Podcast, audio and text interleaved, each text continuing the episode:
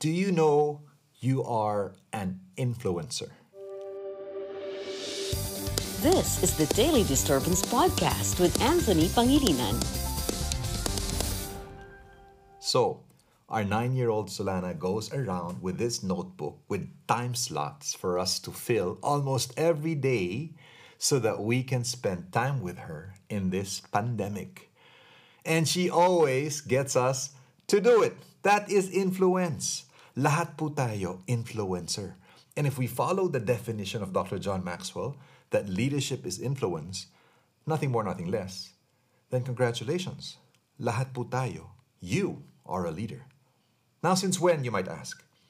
You know, I have different answers. Some people say when they got elected class president, or when they headed its organization, or when they got promoted to a certain position. But you know what? Think about this. If leadership is influence, you have been an influencer ever since that positive pregnant test of your mom came out. That first kick in the stomach, that changed your parents' life forever. Now, if you still doubt that you're an influencer, try this out. Create a fake account on social media and share something scandalous about me. Okay? Trust me, kahit fake yan, you will influence a few people to actually believe it. Or let's say your next Zoom meeting, don't show up and don't tell your boss, okay? And the other team members that you won't show up.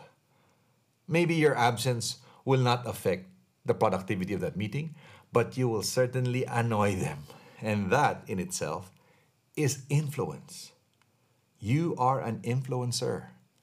That's not the issue. But you know what?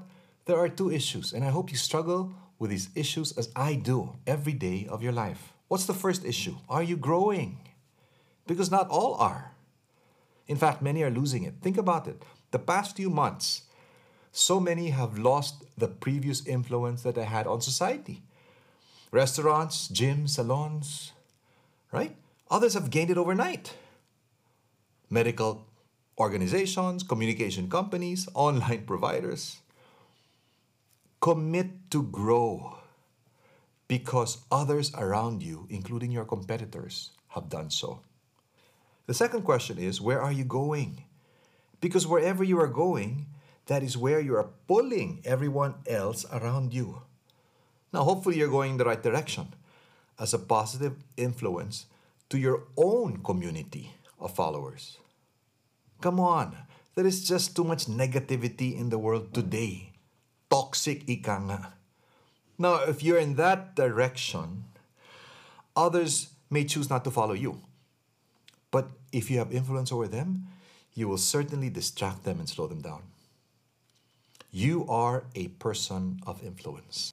I shall pass this way but once.